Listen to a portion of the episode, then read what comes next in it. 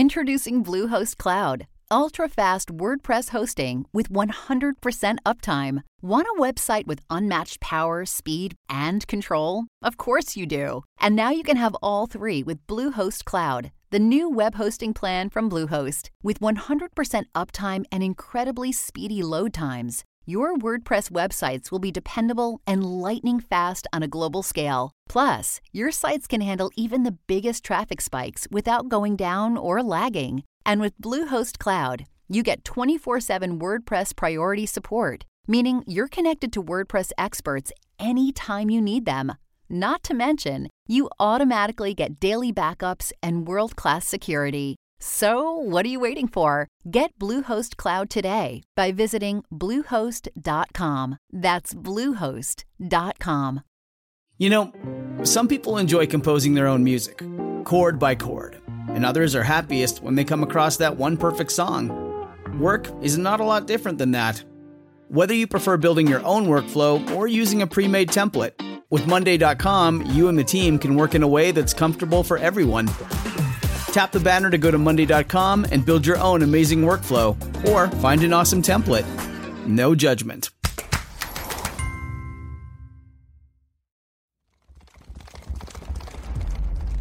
Cavalry Audio. My name is Cade Courtley, and this is Can You Survive This Podcast? The show is designed to teach you techniques that will increase your chances of survival if you happen to find yourself or your family in any life-threatening disaster scenario imaginable. Each episode will put you smack in the middle of a new disaster scenario as I challenge my guests to see if they have what it takes to get out alive. Knowledge is power, people. Can you survive this podcast?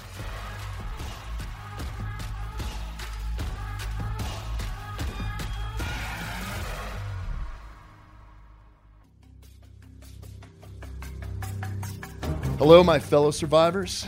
If you hear the sound of my voice, it means you're still alive, and it is my continued mission to keep it that way. Welcome to another episode of Can You Survive This Podcast? I'm your host, Cade Courtley. And folks, a very, very special guest today. Our guest is a world-renowned American astrophysicist with degrees from Harvard, University of Texas, and Columbia. He's a best-selling author, host of several TV series to include the new Cosmos, Possible Worlds, coming this fall on Fox. He's a subject matter on many things to include our universe, and to be duplicitous, he is wicked smart. Please welcome Dr. Neil deGrasse Tyson. Neil, welcome to the show, sir. How are you today? Well, thank you. Plus, you seem certain that you have to be alive to hear your voice. You don't know that your voice doesn't go beyond the great beyond. People could be tuning into you from other dimensions, for all you know. Well, that would be great. We'd love the subscribers. No, but the money doesn't go through the channel, I don't think. The Patreon doesn't work, right? Okay. We're okay with free subscribers beyond the atmosphere. There you go. Well, I appreciate you being with us today.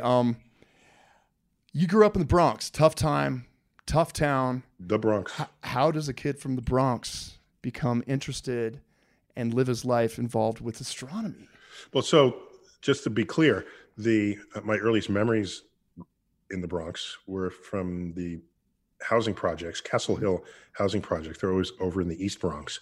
But they were middle-income housing projects. So they didn't quite have the full-up sort of crime and danger that was the stereotype of housing projects of the era. And then my father's income went above the level of what is allowed in a middle-income housing project. Then we moved to a middle-class section of the Bronx. So we moved to Riverdale.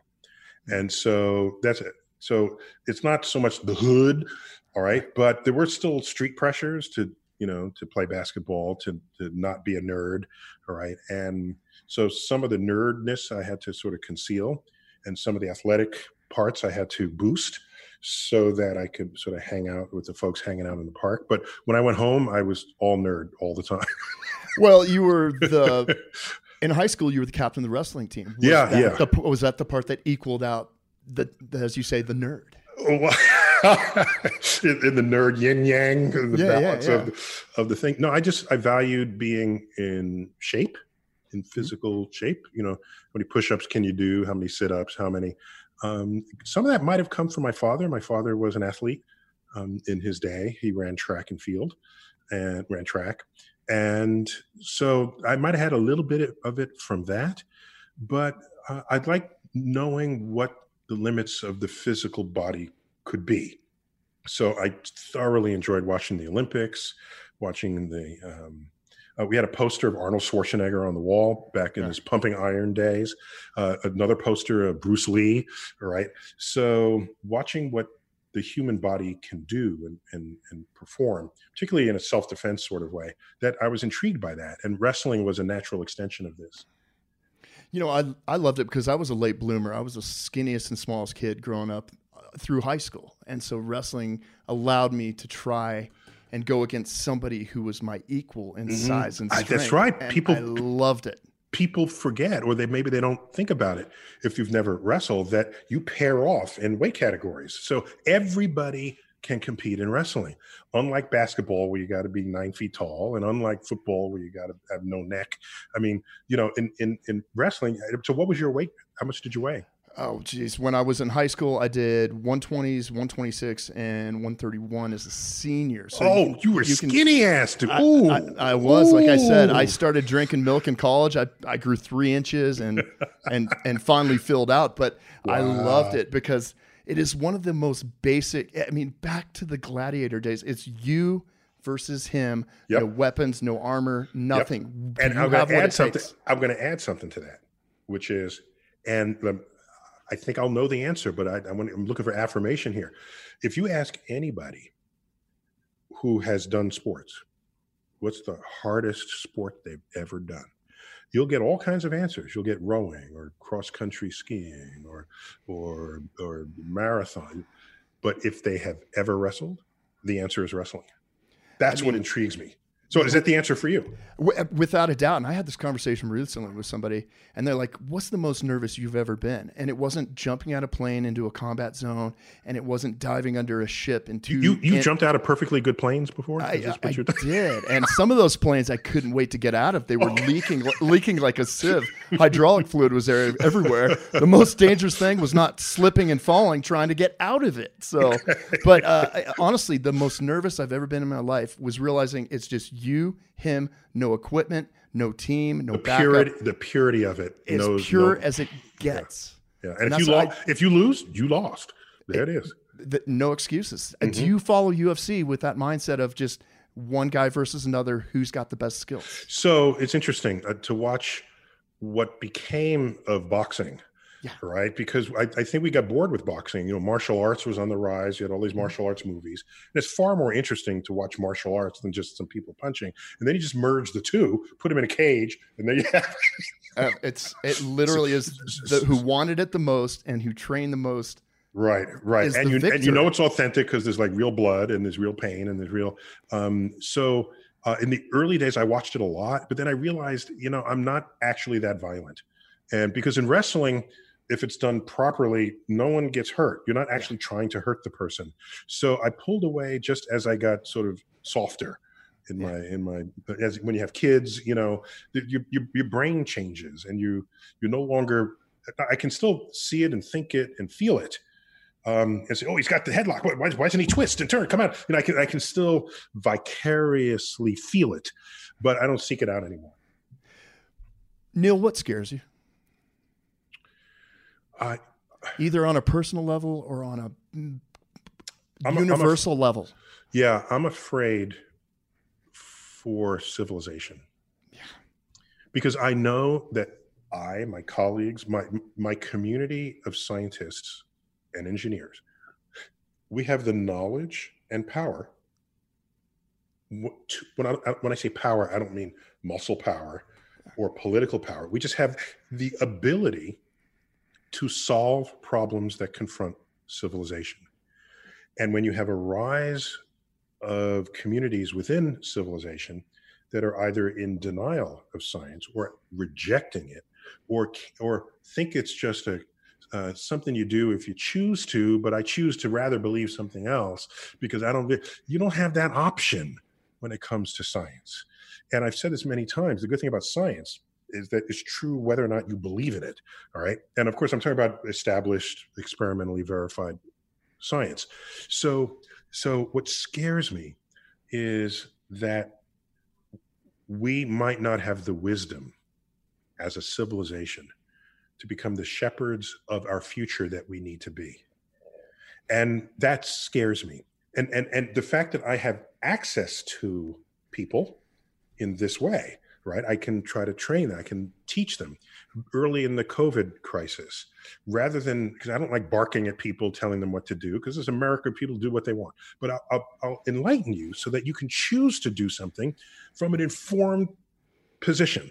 So I knew people didn't understand exponential growth. So I posted some social media tweets primarily that were exercises in getting you to think about exponential growth. So that when someone says the virus is only a few hundred today, but it could be 1,000 next week and 100,000 in a month, you'll know what that means. And because we tend to, our brain tends to be wired linearly. If it's twice as much this week, then it'll be, if it increases by this amount, by increase by the same amount next week. That's linear thinking. Exponential thinking is the world of viruses and bacteria and other highly contagious diseases. So I try to empower you to make decisions you can that are in the interest of yourself, your family, and for society at large. What would you say to, and this is not a new conflict, it's been around for centuries and maybe we're hitting a peak, but science versus ideology.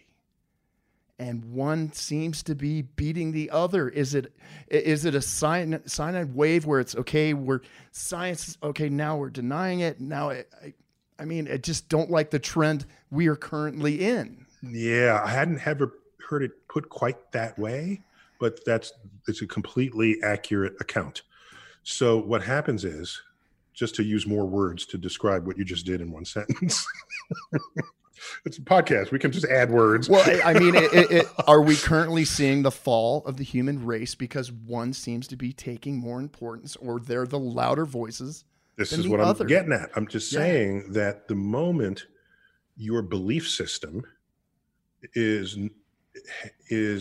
intractably held relative to emergent truth that are established objectively, then you're not living in reality. You're living in some kind of fantasy world where what you think is true is what you want to be true rather than what is true. Can they coexist? No, especially not with extremists, right? They can't coexist if what you want to be true, if you have the power to declare what you want to be true, even if it's objectively false. Right. So if you don't have power, if you're just a citizen, think we live in a free country, think whatever you want. But if what you think is objectively false and you have power over others to enact laws or legislation reflecting what is objectively false, that's dangerous. And yes, that's the unraveling of a democracy. It's an unraveling, ultimately the unraveling of all of civilization. And that's what scares me. That's how you started this. I'm telling you, that scares me.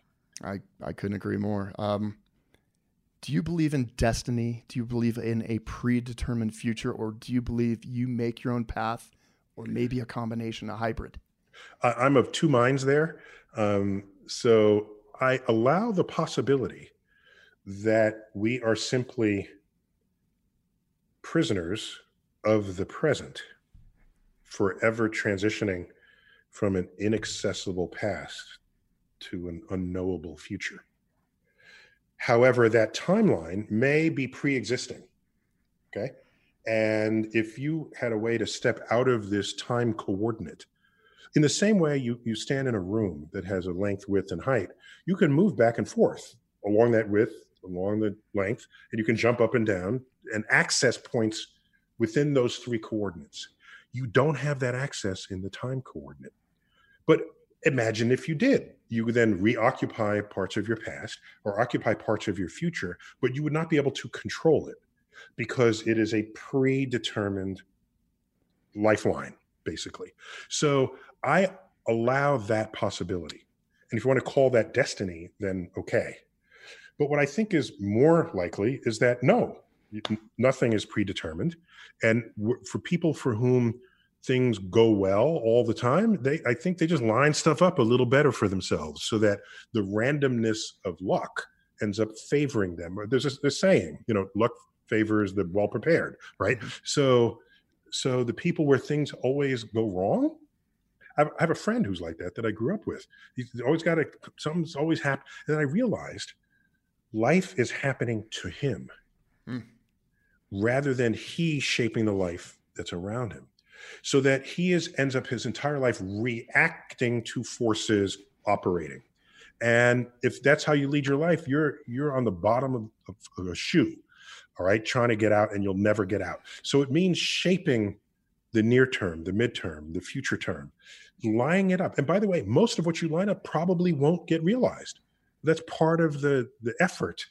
And that's why it takes energy to look lucky. Well, I guess what I'm hearing is a positive attitude, setting goals, and not quitting. Is that also part of determining your future and your fate? And let me give right in the spirit of your podcast, okay? Here's some things I do. Can you survive this podcast? Here's some things I do, okay? When I'm crossing the street, I live in New York City. Cars don't move all that fast in the street because there's traffic. But nonetheless, if I'm crossing the street and there's a median, okay? If I get across one half and then I'm waiting to cross the other half, I will stand behind a lamppost waiting for the traffic to stop before I continue to cross, on the possibility that the car that I'm standing right in, next to the lane of, jumps the curb and hits me. It's going to have to hit the lamppost first. Okay? Now, that takes such a tiny amount of added incremental energy on my part that I just do that every single time. When I'm walking in front of stopped cars at a red light, and if it's narrow, I'll extend my arm, my right arm or my left arm, depending on which direction I'm walking, and wiggle my fingertips about 2 or 3 feet away from my body so that they will feel the rolling of a car before I otherwise take notice of it. If I have to get out of the way of a car that all of a sudden steps on the accelerator. A little thing, but I do that. What else do I do? Okay, when I'm riding a train, I will sit in the seat that faces backwards. Okay, on Amtrak, there's always some seats. There are fewer of them because they flip the order, but some seats face backwards. Why? Because there are no seatbelts on a train. And so if the train has a head-on collision, I am thrust back into the chair back. Whereas if I'm facing the other way, you just fly forward and you'll sail down the train. Little tiny incremental things to improve the totality of my life's chances of surviving into old age. And you talk about, I preach to people about this all the time, situational awareness and doing those little things. Yes, yes. And can I tell you what started me on this? I read a book called Dear America. These are letters home from Vietnam that were collected into a volume. And they're letters not only from loving parents to their 18-year-old son, but letters back from the field. And you hate to read to the end because then it says KIA. You know, you don't know yet while you're reading it until you get to the end and you find out whether they're even alive. One of them talked about the power of the AK-47 and, of course, the M16, the high-velocity bullets. Vietnam was like the first war where very high velocity projectiles from guns were used. And this maximizes the kinetic energy of the projectile. And if that energy gets deposited into you, it just rips you apart. One of them described it as like hitting a bug with a chainmail. All right. This is the effect that these bullets can have on the human body. What he said was that the radio guy, this is the guy who holds, okay, you know, your younger audience, I have to describe this, right? The guy who could communicate back to headquarters, back to camp, is carrying a radio on his back. You know, it's the size of a what? Of like a car radiator or something, and it's got a huge antenna. And what the guy said was, the guy with the radio can survive an extra bullet in the back because the bullet has to destroy the radio before it gets to his flesh. And I thought to myself, the fact that they're even thinking this way, oh my gosh, that the little increment that that gives you on the battlefield, that the radio guy will survive that one extra bullet that others won't. And when I read that, I said, is there anything I can do in life that gives me just that little increment of survival? And so I've accumulated them. And they're small. I'm not going out of my way here. They're small, but I do them with this in mind. Well, I tell you what, Neil, on that though, there's the flip side to it. I spent a lot of time doing a very dangerous job. And if you get in your head too much about it, you become combat ineffective. So I should be dead about 20 different times right now. I get the opportunity to speak with you today, but that 1 inch to the right, that 1 second too slow, and I'm not here chatting with you. But so maybe that's the division between situational awareness, amazing training, the right gear, and then just I had to give myself up to the fact that this is the job I've chosen, and if that one day I'm too far to the right, then that's the way it's going to be. And this is why you asked, I guess, a little bit about destiny. Is there, yeah, you know, what's in your destiny? Is it there? I think we like thinking about destiny. We want to believe there's something else in charge. And generally, when people speak of destiny, they only speak of it in positive terms. Yeah. All right. It's my destiny to be great or to have this or to have survived that battle or to have survived, you know, you're in a bad car wreck. I survived the car. It's my destiny to now teach about seatbelts or whatever. So destiny could easily go the other way, but no one thinks about it that way. So, you know, if you were dead because you were 1 inch to the right of the bullet and that was your destiny, you don't write the book about that having been your destiny because you're dead, right? So the very nature of forces that take away lives subtracts away the books that would have been written by people where death was their destiny rather than survival. This is the same thing with cancer survivors who took herbal cures, right? There's proven non-effective herbal cures that some guru in some corner talks about, and then they take the cures. Some cancers we don't fully understand, okay? And so you'll die from most of it. And in some cases, people get better, and we don't actually know why. If you happen to have been taking that herb at the time, you'll write that the herb cured you. Okay, there are people who took no herbs, who did everything that everyone said, and they get better, okay? Or they don't get better. My point is, it's very simple. It's if you survived, you're going to write a book about whatever you were doing at the time that you survived it and believe that that was a cause and effect. But you know, so, you just, I'm sorry to interrupt. Go ahead. No, go ahead. You know what you just touched on though? What? Ideology and science. For some people, the science saved them from that cancer. Maybe somebody has an incredible leaf system and they took that, they ate that grass and made a tea out of it. They're convinced that's how they got through it. Well, so what you're describing there is the placebo effect, which is a remarkable phenomenon in the human body, that if you think something will help you, then it actually does. So for me, all this research on cancers, they should take a big chunk of it and just research the placebo effect, because if we could just exploit that, we wouldn't need any medicine at all. Or maybe that positive, you know, thought. I don't know. No, but the way I would credit science for getting better from what might otherwise be a terminal illness is I would look at the data. The data says if you take these pills or you go on this radiation regimen, 90% of people are cured or live another 10 years. And then I become one of those who live another 10 years. That's the convincing evidence of that for me. The data that's on it. So that's why I would know to credit science or not for something that happened. Did you ever imagine that your passion for science and astrophysics would lead to a life of fame and fortune?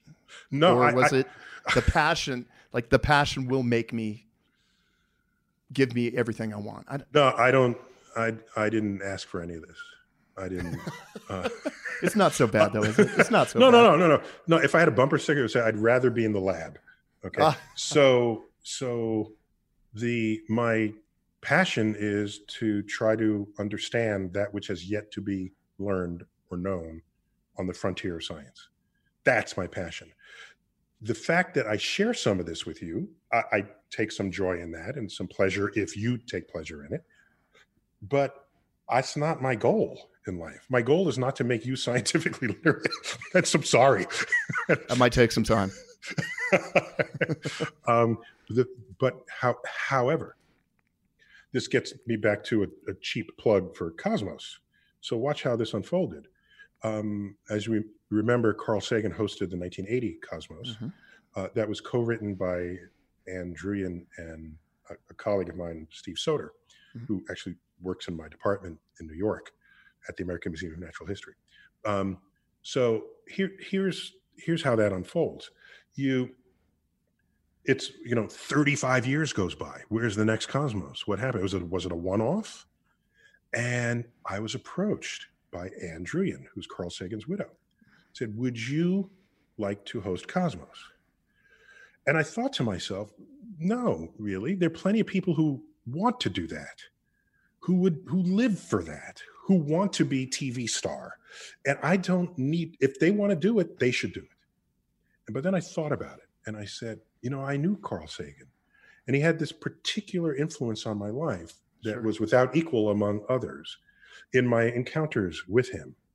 And so I thought to myself, I think I could make a unique contribution as host of a rejuvenated Cosmos. And only when I arrived at that conclusion did I say, okay, I agree to do this because I think I can do it uniquely. So here's my point. I think what I do on the premise, however delusional it is, that I can do it uniquely. Because the moment someone else can do it, I don't need to, I'll do something else. I'll find something else to do, right? Where nobody is doing it. Imagine if everyone in the world did something unique for the world, because everyone comes from a different place with a different understanding and everybody can contribute in some unique ways to this world. If everybody did so, that would be the full realization of people's interests and talents in this world. And that's a utopia that somebody should be striving for. Finding what they're best at and then contributing to the greater good. Correct. So I arrived at the conclusion that if I did not tweet this idea, if I did not write this book, if I did not host this show or this podcast, then I would be irresponsible to the arc of society, to whatever the arc is that can take society where it is to where it can become more scientifically literate. I'd be irresponsible for not being in that arc. So that's how and why I do it. It's not because I want to be famous or I want money that's not the driver at all. And so, I joke, however delusional this might be, I joke with people and I say, I can't wait for the day where there's plenty of other science communicators out there. And that number is large and growing, by the way, where there's so many that I can just sort of fade back, step out the back door and go into my lab. And then years later, people will say, well, didn't Neil Tyson used to be? Oh yeah, that was long ago. We got all these other people. Let's keep going. That would be, then my work is done. I don't know a whole lot of people that are, I'm passionate about being famous. That amount to shit. So keep doing what you're doing, please. Okay. There are thousands of people that can stand in front of a camera and read dialogue. There are this many that bring what you bring to the table and then present it in an amazing and really articulate way. Well, thank you. Thank you. And I will keep doing it as long as I believe that I can do it uniquely. But I want to train others to come up. I've spoken with colleagues of mine. I've seen them they've interviewed on the evening news about the comet and I've invited them and we go over minute by minute, moment by moment, their interview. They only last a few minutes. And we say, well, you could have smiled here, but you didn't. And a smile, you bring someone in, your eyebrows didn't move the entire time. This means you're not feeling any emotion. You can move, at least, look interested. Those who are only listening, I'm moving my eyebrows right now. So look like you're enthusiastic, even if you're not. But I know you are. You're just not expressing it, right? And when you get up to the microphone, don't say, "I'm thrilled to be here today. You don't tell someone that. Oh. You if you are thrilled, that will be manifest within you. And if you can't do that, then get out of the way for someone else to be able to display this. And so I've worked with, and by the way, you know, Alan Alda from NASH, he co-founded a center at the State University of New York at Stony Brook, a graduate center designed to train graduate students in science on how to communicate. And it teaches them improvisational skills that actors go through, so that not only do the words communicate, but their face, their arms, and their bodies, and their legs. Because good actors, their entire body is involved in the communicating. So I'm not alone in recognizing this need. And plus, there's a chance that if a scientist who's trained communicates, they're more likely to get the facts straight than it being filtered through a journalist or someone else who doesn't have the background to then communicate it. Well, if I was producing your show, I would tell those people to shut the hell up and leave you alone and let you be you. But that's my 2 cents. Okay. I would love. These tend to be large collaborations, so I more complicated. There's a lot of money on the line, and et cetera, and and you could basically say, all right, well, why don't you do my job with what I have upstairs? Go for it, and cut. Okay. I am fascinated by the space program. I've always been fascinated by the space race, the Mercury 7 astronauts. I love it. If I could switch places with anyone right now, I would want to be one of those first 7. And really, wow, without a doubt, the right stuff. I mean, they just the courage and just the rawness of the science at the time, and the incredible. I mean, that was a very, very dangerous thing these guys signed up for. And the scientists, there were so many unknowns back then. They were probably learning on a daily basis. There were things, for example, we didn't know for sure whether you could swallow in space. Yeah. I mean, there's things, you know, there is in your circulatory system, there are these sort of pump actions that can move blood and things even against gravity, but we weren't entirely sure. Would the blood build up in one place versus another? Would the valves get confused? The pumping actions of your arteries. So yeah, we didn't know would your circulatory system explode or not. I mean, there was so many unknowns, and that's hence the concept of The Right Stuff that was an aptly titled book. I mean, just asking this guy, hey, we don't know if this is going to blow up, but you have a first-class ticket up there. Right. Good luck. It's insane. I love it. Well, you know what it is? It's if it doesn't blow up, you're a hero, and if it blows up, you're dead. Right. So. Right. Yeah. And then you're a posthumous hero. No, yeah, you're a dead hero. That's right. Yeah. Yeah. I would rather be a living one or just alive. But how much credit? In relevant to that, do you know the first mammal in space? You know what that was? Yeah, it was a chimpanzee, right? No. Oh, was it before that? Was it Russia? Laika, the dog. The Russians sent the dog. That's right. Laika. Okay. Now here's the thing. Where did they get Laika? It was a stray dog. I'm told there was a stray dog in Moscow. Okay. They just picked it up. No one would miss it. Put it in a capsule. Gave it some training. You can train dogs to do some things. But they did not have plans to bring it back. It was going to just burn up in the atmosphere. So you don't read as much about that fact as the fact that a dog went up into space. Yeah, PETA would be over in the Soviet Union right now, just screaming and yelling. But yeah. So here's my thing. So we can be sad about that, okay? Because the dog did not control its destiny. However, if you're a stray dog, okay, how would you want to die? Right? Do you want to just starve in an alley or freeze to death in a Russian winter?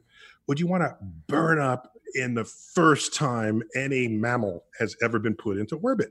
I mean, Laika is now more famous than Lassie, okay? and Balto. So if you knew you were going to die and live a crappy life, and you can be a famous dog, I'd be the famous dog with a shorter life. That's what I would do.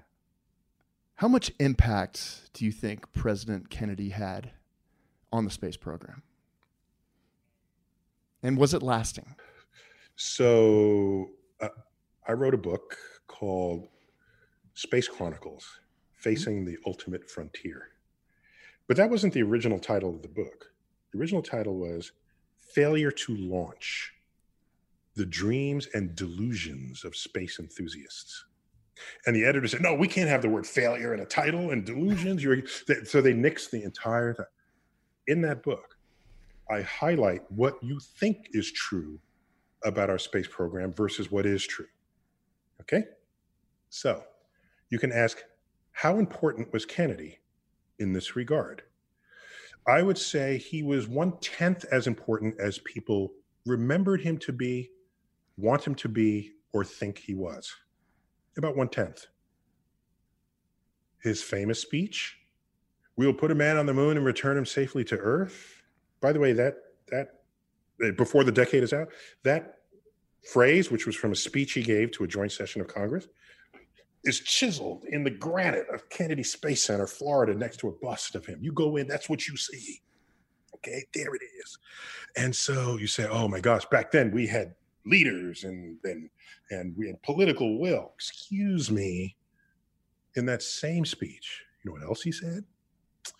He said, if the events of recent weeks, this is in May, end of April, early May, 1961. He says, if the events of recent weeks are any indication of the impact of this adventure on the minds of men everywhere, then we need to show the world the path of freedom over the path of tyranny. He didn't even utter the man's name, Yuri Gagarin. Russia, our sworn philosophical, cultural enemy, technological enemy, with the whole ideology that rejects God. They're all atheists over there. We're God-loving, God-fearing Americans, and they beat us into space. Oh my, we lost our shit, okay?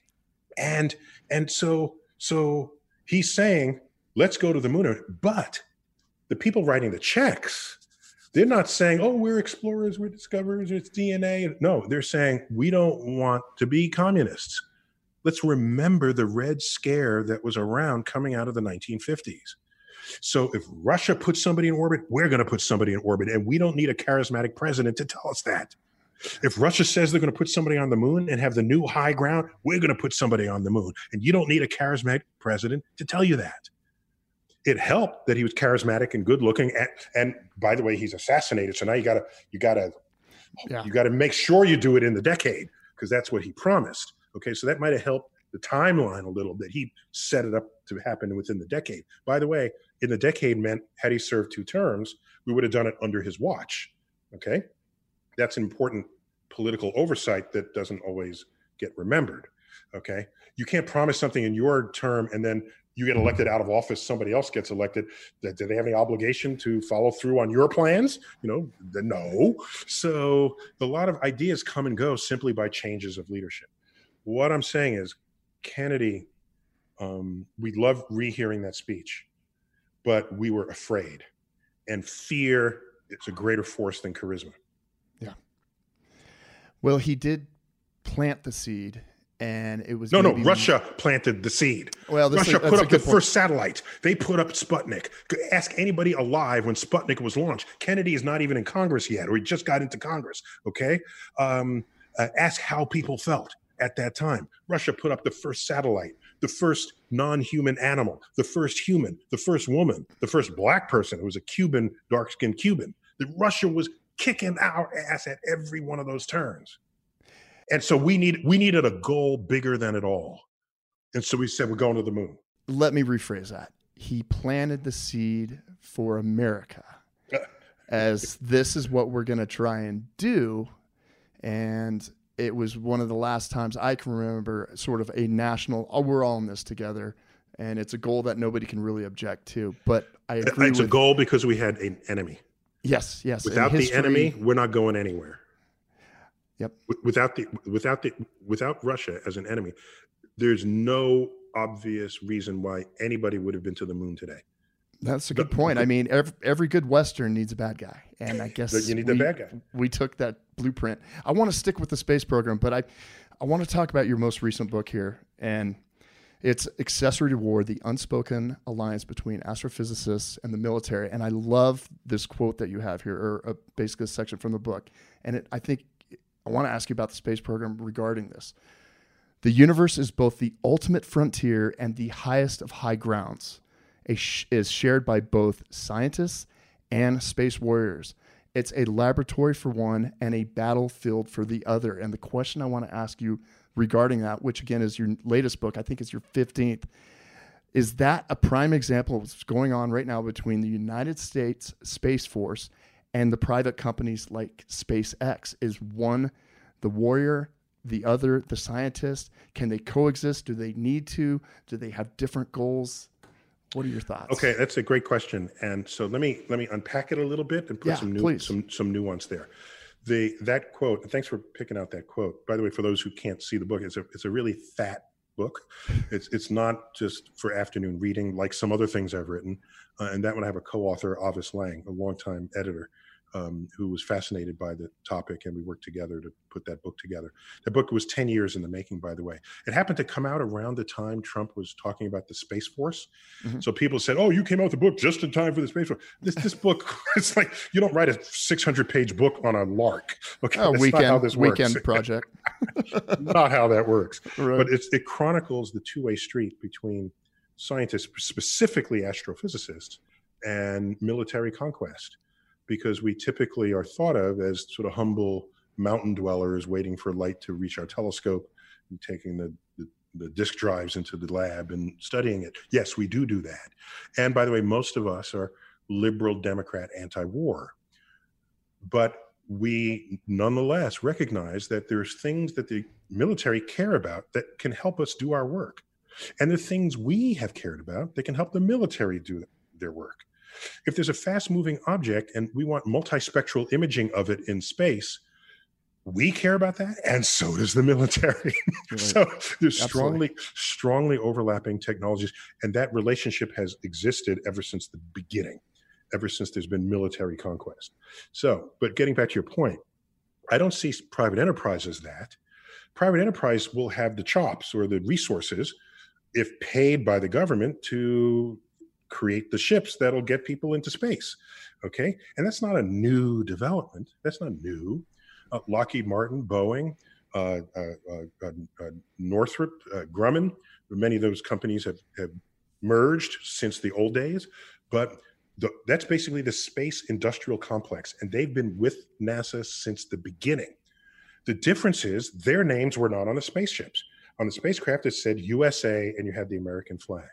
The difference today is NASA says, we don't have a way to get to the space station. Who's got a rocket to bring our astronauts? And then Elon Musk says, I've got a rocket. So now we launch astronauts in Elon Musk's rocket, and the rocket says SpaceX on it rather than USA. That's a commercial business model that still taps tax money for it. And if you really want to think of a future of space where space program becomes a space industry, ideally it would be all monies that are not traceable back to governments. So you'd have tourism, mining operations, this sort of thing. And so that could be in our future. Now, about the militarization of space, space has been militarized since the beginning. We've had spy satellites since the early 1960s. This is not something new. And people talk about space lasers and space bombs. There's nothing less efficient than dropping a bomb from a satellite, okay? Right. When you can send a ballistic missile and hit any place on Earth within 45 minutes, okay? That's the longest it'll take to reach any place on Earth from the launch point. So that's not how space is gonna take place. Space is a platform of reconnaissance, like what the GPS satellites are. They were paid for by the US Air Force. Then we found a commercial way to exploit that. And then the Air Force said, we can't turn it off now because Uber exists on and Tinder. They both exist and require. No, had the designers of GPS known how really clever people would be exploiting the data, I wonder if they would have continued with it. But anyhow, so the military is developing the next generation GPS, giving the previous generations over to commerce and industry, and that's fine. But now, so it's not who's punching who, it's suppose China wants to disable our GPS satellites in whatever way, send radiative signals to it or physically destroy them. That puts our servicemen and women at risk on the ground who are getting intel from space. In fact, the second Gulf War was almost entirely enabled by space assets. Oh, absolutely. Smart bombs. It was all of that. That's how you know where anything is at any given time. So a space force is not just, are there laser weapons in space? It's, are you protecting our assets? And the military has assets, and we have assets. It's the GPS, it's weather satellites, it's communications. Entire industries depend on this for commerce. And commerce is an important part of what we do as citizens of the United States. So you would want a space force to protect that, as well as do anything else you would expect or want it to do. So did I answer your question? I think so. I guess what I was getting at, you absolutely did. They almost need each other to exist. I could not have done my job in the SEAL teams without science. Can science do their job without security? Well, yeah, there's some science that could exist without it. I mean, if you are a botanist, sure, and you're looking, there aren't many security issues unless there's some plant that exists across some national border that where there's security issues. Are we talking about marijuana already? We can go there. We already talked about Tinder and satellites. But I think what you're really talking about is the freedom to do science, or the freedom to do whatever you want. That's a freedom promised in our own country and in other free countries of the world. And if there are forces that want to stop that, you would want and expect a military to protect those freedoms. This is a normal state of existence. And this is very different from how so many military forces have been used historically, okay? In the UK, they didn't have the Spanish Armada and they didn't have their military just to protect their security. They had their military to go out and basically conquer the world, colonize the world. So there are many objectives leaders can have for what they do with their military. But I'm saying that a free and open exchange of information and the free conduct of scientists to research interesting problems, that there have historically been forces to try to squash that. And you want to defend against those forces. Neil, I want to do a red pill, blue pill thing with you. Okay. Dr. Tyson, you get to be in charge of the United States Space Force or SpaceX. Do you take the red pill or the blue pill? You only get one. Ooh. Yeah, I'd be wealthier if I were head of SpaceX. Well, what's more important to you? So what's the choice again? You are in charge of everything that has to do with the United States Space Force, who just got their new logo, Semper Supra, always above, or you are in charge of everything that has to do with SpaceX. And you don't even have to deal... Okay, that's a tough one. That's almost an equal toss-up for me. But if I had to pick one, and one of my options is neither, if neither is not one of the options, I think I'd pick SpaceX, because the military, at the end of the day, is run by civilians. Okay, the Secretary of Defense is a civilian. They may have served in the military, but at the time they're serving, they are a civilian. Right. The Commander in Chief of the military is a civilian. It is the president who we as a country elect. So, with SpaceX, they have certain access to media and freedoms to communicate values of going into space and why it's fun and why you might want to do it that the rest of that enterprise does not have. So given my life in the public eye, I would see being head of SpaceX as an opportunity to stimulate interest in science and engineering and to do things that a government agency wouldn't have the freedom to do. And then once the public wants to do that, they can decide what the Space Force is and should be, because ultimately they're responsive to the public. So I would want access to the public. Sure. So to make this happen. The freedom vice bureaucracy almost is kind of a no-brainer now that you said it that way as well. So yeah. if you got a phone call tomorrow, Elon Musk says, would you like to go up on the next manned flight? And it's going to be in about a month. Yeah, so I've joked with him. I mean, I know the folks at Fox would be like, hell no, we got a new show coming out in the fall. But I'm sure their insurance people would be on it. Yeah. Well, the show's already in the can. The show's already in the can, so they can kill me. They can kill me. I'm irrelevant now. So I've joked with him about this before. I said, I'm not going up on one of your spaceships until you send your mother. Ah, bring her back successfully. Maybe she'll be your co-pilot. Then I'll go up. Then I'll consider it. So I don't think they brought back those two astronauts yet. Not yet. Went up in his Falcon. So, so when they do, that'll complete. They're not his mother, but they would count here, and that would complete the safety and security of that. And then I'd consider it. Yes. Do you think you will ever be in outer space in your life? No, because it's not a priority for me. Okay. The reason why is,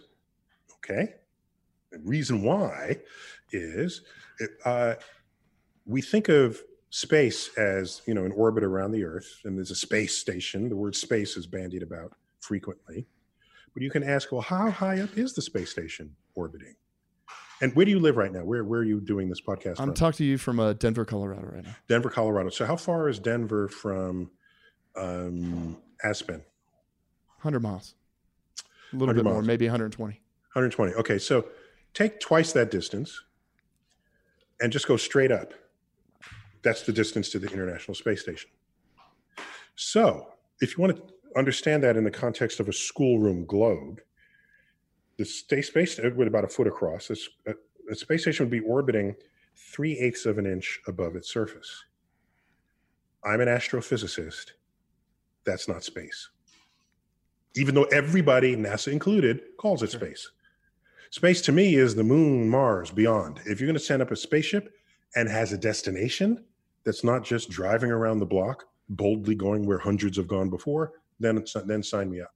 Otherwise, I'm not in a hurry. What I want to do is experience weightlessness, and I don't have to go into orbit to do that. You can go on one of those vomit comets. And so that's on my list. I would do that. I would totally do that. You ever hop out of a perfectly good airplane? Never. Free fall is pretty fun. We only free fall for like less than a minute until you hit terminal velocity against the air. But free fall is being weightless. And so sure, except your free fall at the end, you are a pile of goo on the ground if your parachute doesn't open. Whereas in the vomit comet, it goes into a free fall parabolic trajectory, and then it pulls out of it. Okay. Right. And I'm alive to talk about without a parachute. And a barf bag full. I would try to practice that first. Yeah. Is there a firmly held belief that you had that you were forced to abandon based on new evidence in your lifetime? No, it's not how I run my life. It's not how to say forced to abandon, like it's your like you're holding on to. You had to seriously reconsider, I guess. Yeah, no, in the face of evidence, of course. It happens all the time. All the time. And there are things that I thought were true because everyone thought they were true, and then we did more research and found out that it wasn't true. So that's one category. Another category is I thought it was true, but I hadn't really done my homework on it. So I was just wrong even when I thought it was true. So that's just, then you just got it wrong. Okay. That's another category there. Another one is you don't want something to be true. Right. And you got to believe this, even though, and you're kicking and screaming all the way. And then you finally, and then you're sad. No, I've never been that way. No, it's to me, the world is an intellectual playground, and you're learning things every day. If a day goes by where you don't learn something, that's a wasted day. And if a week doesn't go by when your mind isn't blown by some fact, that's a wasted week. So these are the manifestations of curiosity that we all have as children. Carry them into adulthood and still be curious. Then you're still learning things every day, and you're still getting your mind blown by new stuff. What's that song by Alice Cooper? School's out forever. School's or for the summer. You know that song. Yeah, okay. Yeah. That's an anthem for the last day of school on the premise that somehow learning in school was a chore. when your only job is to become enlightened, and that was a chore. So now you don't have to learn anything again anymore. Toss your notes in the air. School's out forever. And you're celebrating this. That is the opposite of curiosity. If you are that, that person will have a strongly held belief, will later learn that it's false, and they'll be upset by it. But if you remain curious your whole life, you are delighted to have information overthrown that you once thought was true. Well, I think school was out for Alice Cooper like in the 8th grade forever. So, but I hear you. It was a good song, but it is what it is. It's an anthem. It's an anthem in the moment. I'm not. You know, I'm academically criticizing the song, but it's a great song. I hear you. Right? I hear you. Do you have a bucket list with a couple items on it left? Yeah, I do. I'd love to hear what they are. Maybe 2 or 3. Yeah. So one of them is to be weightless for some sustained amount of time. That's in there. You know, I want to go to the top of Mount Everest, but I don't want to do the work required to make that happen. Just airlift me to the top of Mount Everest, just so I can look around and just so I can feel what that's like. Just at the top, and maybe doesn't have to be Everest, just the top of a very tall mountain on a clear day at a clear sunset. So maybe it could be Denali, which is it's not as high as Mount Everest, but it is very high compared to other mountains in its zone, so you have very good visibility to the horizon. Whereas K1 in the Himalayas it happens to be the one that's slightly taller than K2, the one on the left rather than the one on the right. So it doesn't stand out the way this does. So that's one. I'd like to visit another cosmic object, visit the moon or Mars, but that's not a realistic bucket list because I'm getting older and we're not getting any closer to Mars with human missions. So what else? Do you feel like Mars is the right priority long-term right now for what we have going on with our space program? Or do you agree with that? Or are you like, I would reprioritize? What do you think? Again, you're in charge. Yeah. That's why I don't want to be in charge. I don't want to tell people what to do. I want to compel them to have it be obvious to them what they want to do. And in a democracy, then you vote for people who will then put that into effect. I don't want to layer my own loves of the universe onto others. So people might have other priorities, and I respect that in a pluralistic democracy. So in terms of priorities, I don't think of space as a sequence of priorities, even though I rationally know that might be the only way it can happen. I'd rather think of space as a playground. And think of the U.S. interstate system. Okay, when that was built, did they say, where should we build this road to? Let's build it to Chicago, okay? And that'll be it. No, it's like, let's build it everywhere, okay? And then everybody can move wherever they want. So for me, the future of space might not be best served by single destinations, but by building the capacity to go anywhere. So you visit the SpaceX warehouse and give me 3 boosters, 2 solid rockets, 2 liquid rockets, strap it together, that'll get me to a comet. Put this combination together, that'll get me to an asteroid where I'm going to start mining it for its natural resources. I want to do science in the search for life on Mars. That's this combination. And I need a payload big enough to take the laboratory with it. Oh, I want to visit the colony on the moon. That's this configuration. When you do that, then the full creativity of anyone who's thinking about the problem gets manifest. And then all of space gets populated by the range of inventiveness that humans have expressed in almost anything we've been able to be inventive about. You've had a huge impact in your time on this earth. What do you want your legacy to be? Or do you not think about that? It's not whether I don't think about it. I don't care. Yeah. So in other words, I don't care whether I am remembered. I just don't care. If I'm remembered, in part, it meant I failed a little at my job. You know, my job at the job I have assigned myself is I'm going to teach you something about the universe where you now understand it on a level where you take ownership of that knowledge and that insight. So that if someone asks you about that subject, your answer is, oh, here's what Tyson told me. No, it's Here is what it is and why it's true. And at that point, I'm done with you. You can now move on, and it no longer has reference to me. The moment people say, do this because Tyson says so, here's a Tyson quote, here's a Tyson, then that's like cult building. And then all of a sudden, people just waiting for your next comment when they should be thinking for themselves. So no, and by the way, I already know what I want on my tombstone. And yes, I want a tombstone and I want to be buried.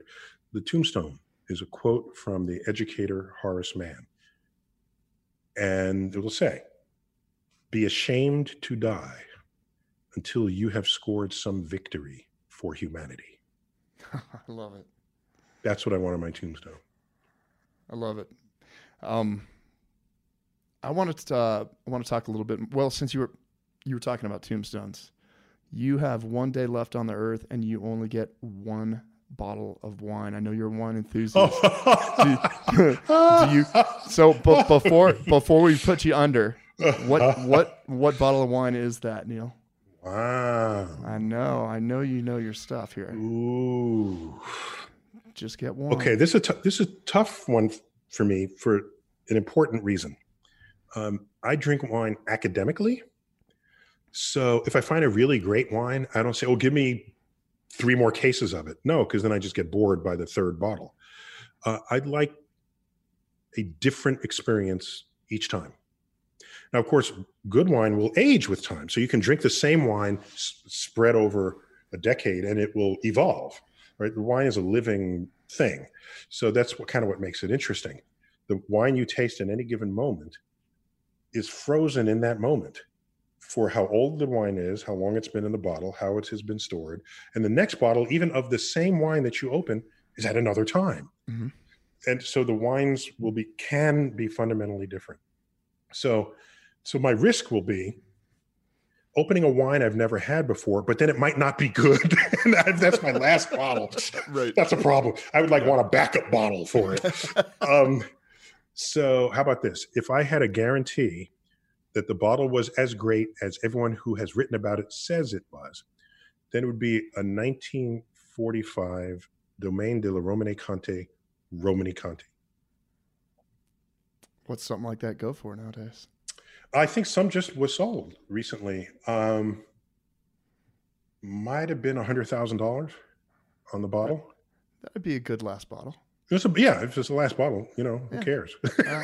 Plus, if you're a billionaire, what's $100,000? Yeah, have Fox buy it. Hey, Neil, speaking of Fox, I grew up watching Cosmos. I loved it. I'm glad it's coming back. I'm glad you're hosting it. Folks, it's coming out on Fox Tuesdays this fall. Cosmos, Possible Worlds, hosted by Neil. Talk to us about it. Well, so first of all, the Fox was going to air it at the same time National Geographic aired it, because National Geographic already aired this series back in March. But when Disney came in and they bought Fox and Fox Studios, Fox owned all of National Geographic. So they got National Geographic as the spoils of the purchase, but they did not buy Fox flagship. And Fox flagship, Fox Broadcasting Network, FBN, they also didn't buy Fox News or Fox Business, but the agreement was that the flagship and Nat Geo would air it sort of together. But once there was that separation, then that freed up Fox to air it whenever the hell they wanted.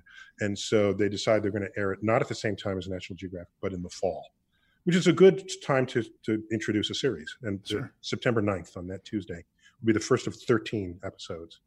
And it's Cosmos Possible Worlds is the subtitle of it. And that title, Ann Druyan came up with that title, who's a co-writer of the series. And I almost teared. I welled up a little because it was so hopeful. And one of the great signatures of Cosmos, let me even call it its DNA, is that it will share with you a problem we're facing in this world, show you the scientific tools that we have to address that problem, and leave you with a sense of hope that with a few steps of wisdom and insights, you can solve these problems and create a more stable civilization going forward. That's Cosmos at its best. And every episode has some of that kind of messaging. And it's all sciences. It's not just, it says, yes, Cosmos, you think astrophysics, but there's chemistry, there's biology, there's engineering, there's ecology. All of this seamlessly stitched in this tapestry of the world. And what are possible worlds? It's not just, is there an exoplanet that we might visit? There are worlds even underfoot, the mycelium, this network, this network of plant life underground, where plants are communicating with other plants that are not even the same species, and communicate with animals that are not even in the same kingdom. When you look at bees in a hive, they look like they look like they don't know what they're doing, but they do know what they're doing. They're communicating distance and time and space for the next hive. So that's a world. All of these are worlds. And we're so caught up in our own existence that we are blind to worlds that surround us. And that blindness can be the seeds of our own undoing, because the ecosystem that we are destroying actually sustains us. And if you think we are in charge of everything, well, just take a look at the coronavirus and you know we're not, okay? And just because you're big and because you have a big brain doesn't mean you're in charge of anything. It's your harmony with the ecosystem and your ability to thrive, but not at the expense of other parts of the ecosystem that could later on come and bite you in the ass. So Cosmos, I think, is firing on all cylinders in this way, from the visualizations to the music track to the scripting and I try to bring all that I can in my emotions, my knowledge, my voice, so that as one coherent product, it's a conduit for you to not only embrace the cosmos, but to come back to Earth with the cosmic perspectives, so that you can become a better shepherd of our own civilization. I can't wait to see it. I'm really looking forward to it. Neil, we like to do something on this show which we call the hypothetical survival world. All right. And what I'm going to do, if you want to play, is I will put you into a hypothetical life-threatening survival situation. And you will have the opportunity over a series of 10 events. You choose A or you choose B. It's kind of like the choose your own adventure books. I don't know if you ever read those. I love those. Okay, so wait. But before I agree to this, let me just ask. And it is hypothetical. I get it, but let me just ask. Suppose I'm cleverer than you and I can come up with C when you only thought up A and B. Is that allowed? I will give you this. I am open to not an argument, but I'm open to opinion if I say, no, you should have chose A, and you said, but if I did B. So I'm open to that, but you still want to keep me on A and B, even if I have for this particular thing, we're going to keep you on an A or a B, and you're going to try. But there's only one right answer here if my survival is what I'm after. That is correct. Unless I have some deep insight that you didn't have, which is highly unlikely. Your show, that's highly unlikely. I am willing to listen if I say you should have chose A, and you say, well, this is my argument for why I chose B. So I'm definitely open to that. All right, so, let's go. Mm-hmm. Okay. Go. Dr. Tyson, here is your hypothetical survival scenario. You're in a taxi in New York. You're heading back to your home. They're in Manhattan. You've just come from a conference and it's not an Uber. It's not an Uber. It's a taxi.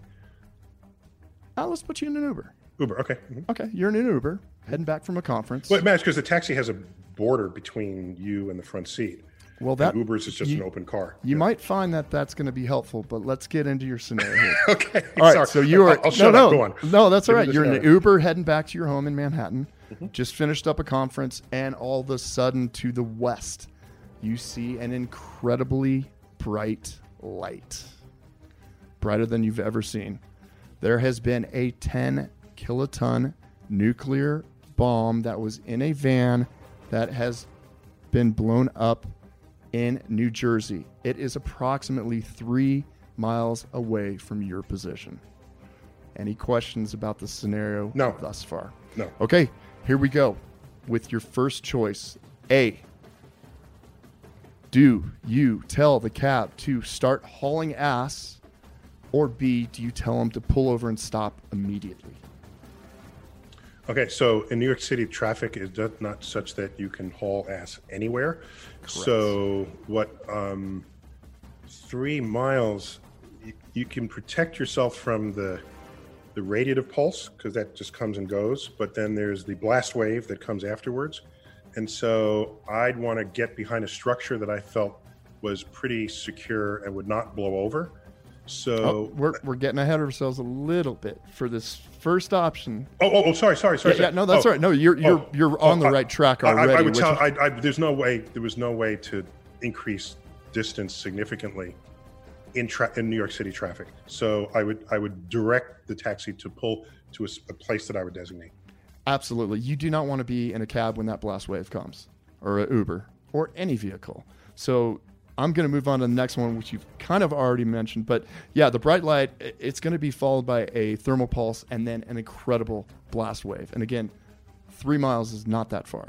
All right, that's plus 10 points. I forgot to tell you, for every right answer, you get plus 10 points. For every wrong answer, you get minus 10 points. So that's rough. A max score of 100 is what we're looking for. That's what I'm going for. Okay. No, you're doing great. So you're plus 10 already. Here we go. Okay. Next, do you run to get inside a building that is about 100 yards away, or do you take cover by a concrete bench just beside you? Okay. If it's only a bench versus, first, you can't run 100 yards in the time. The blast wave goes at the speed of sound, and the blast wave will get to you before you reach something that's 100 yards away. So unless you're Usain Bolt, with rocket sleds or whatever. Exactly. So you can't, you're not going to outrun a blast wave in that way. So you get behind any solid thing. And New York City has concrete benches, actually.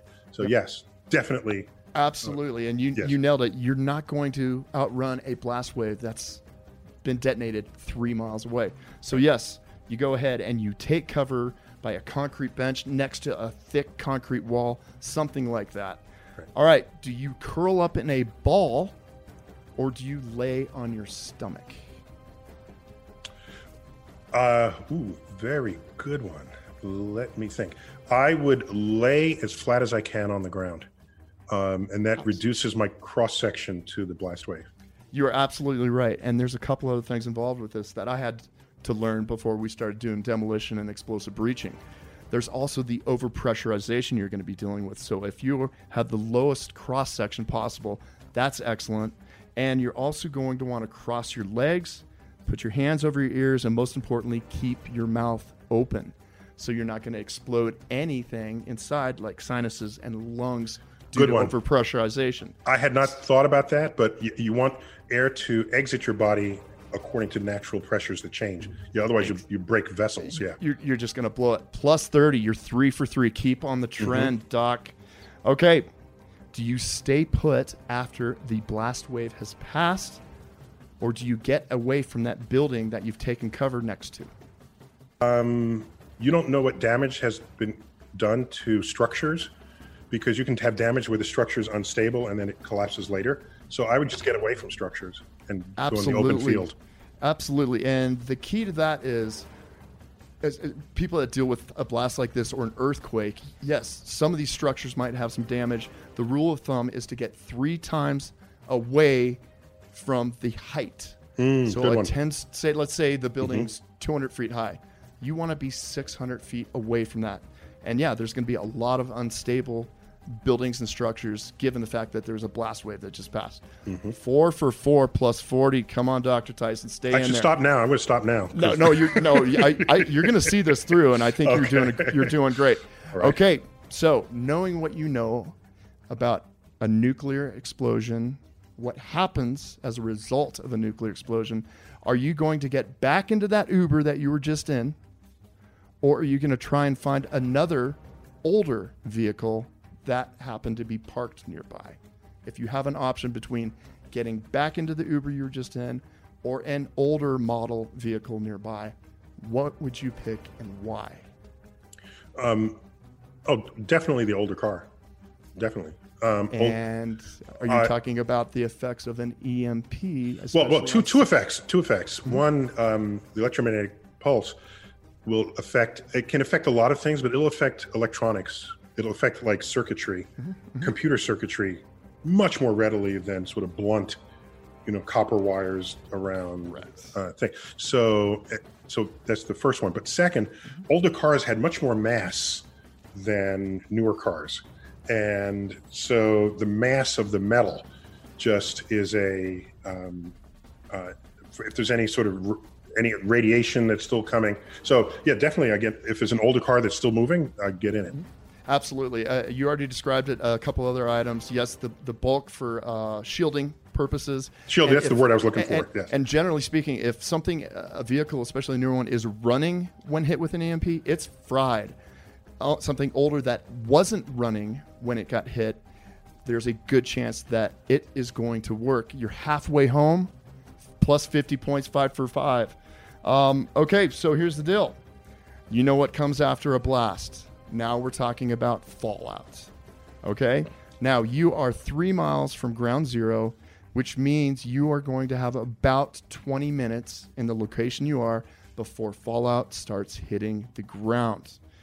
You look at it and you see New Jersey, you're looking due west, and the fallout is coming straight toward you due east. You get this old vehicle started. Do you drive east directly away from the fallout, or do you choose to drive north or south? Okay. This is the old problem. When somebody's running down a hill, yeah. and there's a big a snowball gathering, chasing them. And they keep running away from it instead of stepping to the left or the right. Think of this fallout as an avalanche. Me so much every time I see that in cartoons. So if it's just one channel towards you, you just go north or south, and you're completely out of its own.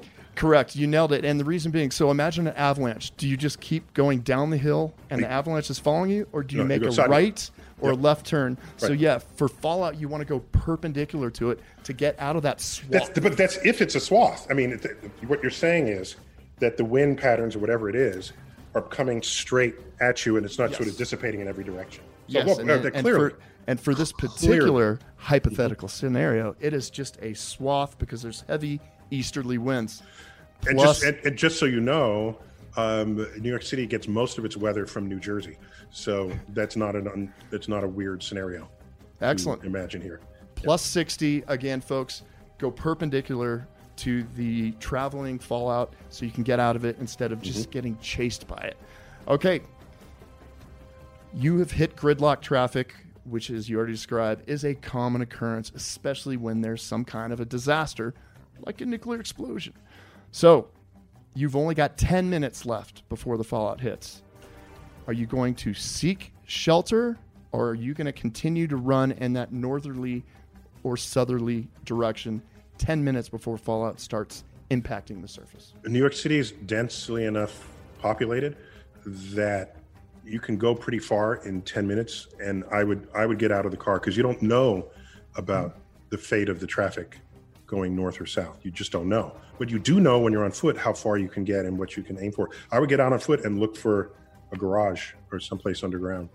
Okay, but for this option, you either decide, I'm going to seek shelter right now, I've got 10 minutes left, or I'm going to see if I can outrun it. I'd seek shelter now. Absolutely. Absolutely seek shelter, because I mean, this cloud, as you said, can actually just start expanding and growing, especially with all the stuff that happens with wind in a place like Manhattan with the buildings and everything. Yes, I've got 10 minutes left. I'm going to seek shelter. Plus 7 for 7, Doc. Come on, stick with me here. All right. With fallout, you're dealing with alpha, beta, and gamma. Okay? So the alpha and beta, you're going to see it. It's going to look like dust or material.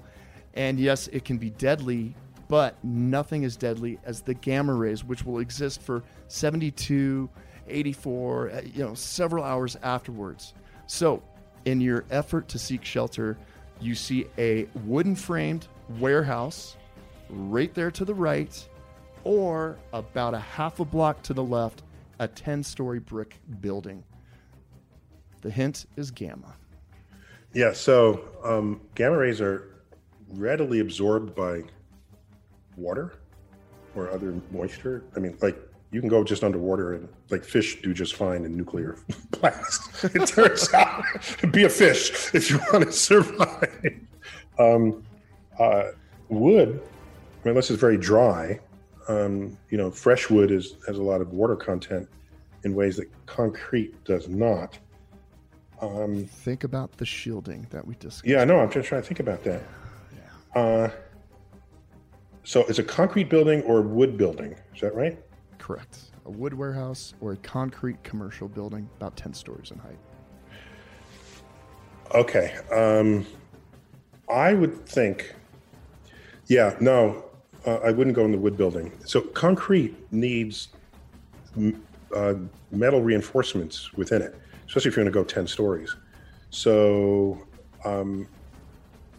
that will all shield gamma rays. It should shield gamma rays. I'm going with the concrete. And that's the right answer. Because, again, gamma rays have a penetrating force that can be slowed down or stopped by dense materials like brick, concrete, heavy furniture, even filing cabinets. Your primary concern right now is the fallout, and specifically over a period of time, because you might have to shelter in place for a while. Mm-hmm. You need to find a structure that's going to do the very best to block those gamma rays. Two left, plus 80. Come on, you're going for a perfect score, Doc. Stay in there. All right, here we go. You get into this 10-story building. Do you gather supplies, or do you strip off the outer layer and try and rinse any exposed area? If I got dusted, I would take off the clothes. Absolutely.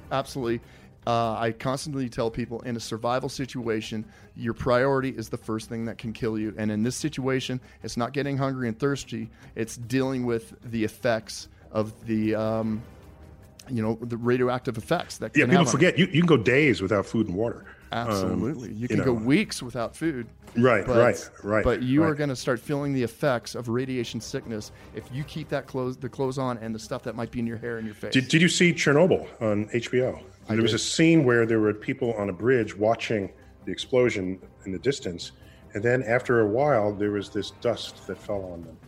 And they don't know what it is. They just see it. And then later on, at the end of the thing, you learn that everyone on that bridge died from radiation sickness. And it's crazy, and they'll take it and think it's dust and just start scraping it, and you're just embedding it into your skin. So folks, when you're pulling off this outer layer, do not pull it up and over your face. Peel it down and away. Mm-hmm.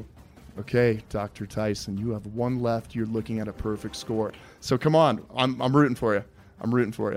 You're saying I could have lived for the 20 minutes until this point, and now I die. Is that what you're saying? No, this is it. This is it. Mm-hmm. You have an option. Do you head to the basement, or do you climb? Oh, definitely the basement. Absolutely. And again, let's talk about the gamma rays and what you're dealing with there, and any of the fallout. If you're moving above ground, fallout's going to be on the windows. Gamma rays are going to be going through windows. The basement, you are surrounded by earth, concrete, and it's going to be so much easier to seal it up and make it safe. And some buildings still have in their basement the fallout shelter sign. Yes, they do. Some they just haven't pulled it down yet, because it won't matter anymore, because you just get incinerated before you ever die from fallout. It's Dr. Neil deGrasse Tyson. You have survived and you have thrived with a perfect score of 100 points. Congratulations, sir. Well, that was awesome. Thank you. That was very well done. We'll survive that, but doesn't mean your other scenarios I'd be able to survive. Oh, that's all right. No, I figured this would be the perfect one for you, especially being a New York guy. Yeah, it was very nicely portrayed. We like to do something on this called an after-action report. In the military, it's basically lessons learned. Did you learn anything from this? I learned a ton. I don't spend much of my days thinking about not dying. Good. So, except the occasion where, as I said earlier in the podcast, I reach out to see if the car is getting closer. I'll sit backwards. These are now almost autonomic, but I think as we go forward, there are more and more ways that you can end up dying. especially as we become less and less responsible as a civilization. So I've learned that it's not crazy to at least begin thinking that way. And by the way, it's not just my own survival, but survival of loved ones and, yeah, and just fellow human beings. So if I made that a little more active part of me, it can trigger certain sort of creative solutions to problems that you might not have thought of in the moment had you not considered it in advance. So do you think you're thinking about your own mortality motivates you? Yeah, as it would, I think, anyone. Yeah. Yeah. That's the basis of survival, right? Yeah. Yeah. And that's what any animal does, right? I mean, it's the first thing we do when we're born. Start breathing. Yeah. Start surviving. Right. I love it. Dr. Tyson, I cannot thank you enough for your time. I really appreciate it. It's great to meet you and to same here. To know that, you know, folks like you are out there just trying to keep us all sensible and rational about what it is to not only be alive, but to stay alive. And that's a good force to be, I think. And so keep it going. Well, I appreciate it. I hope you enjoyed this. I did my best to keep up with you. Okay. Not an easy task. You were awesome. Hey, folks, thanks for joining us today. If you enjoyed the episode, please share it with friends, family, loved ones, coworkers, anyone you care about, because our continued mission is to save lives. So be a survivor, not a statistic, and be sure to subscribe and listen for free on Apple Podcasts, Spotify, Google Podcasts. Watch us on YouTube or wherever you get yours. Sir, thank you again for your time. It was amazing. You were a survivor and a thriver. This is Cade out. Can You Survive This Podcast is a Cavalry Audio production, recorded live from the bunker in Denver, Colorado. Hosted by me, Cade Courtley. Produced by Brandon Morgan and Cade Courtley. Associate producer is Jeff Apple. Executive produced by Keegan Rosenberger and Dana Brunetti.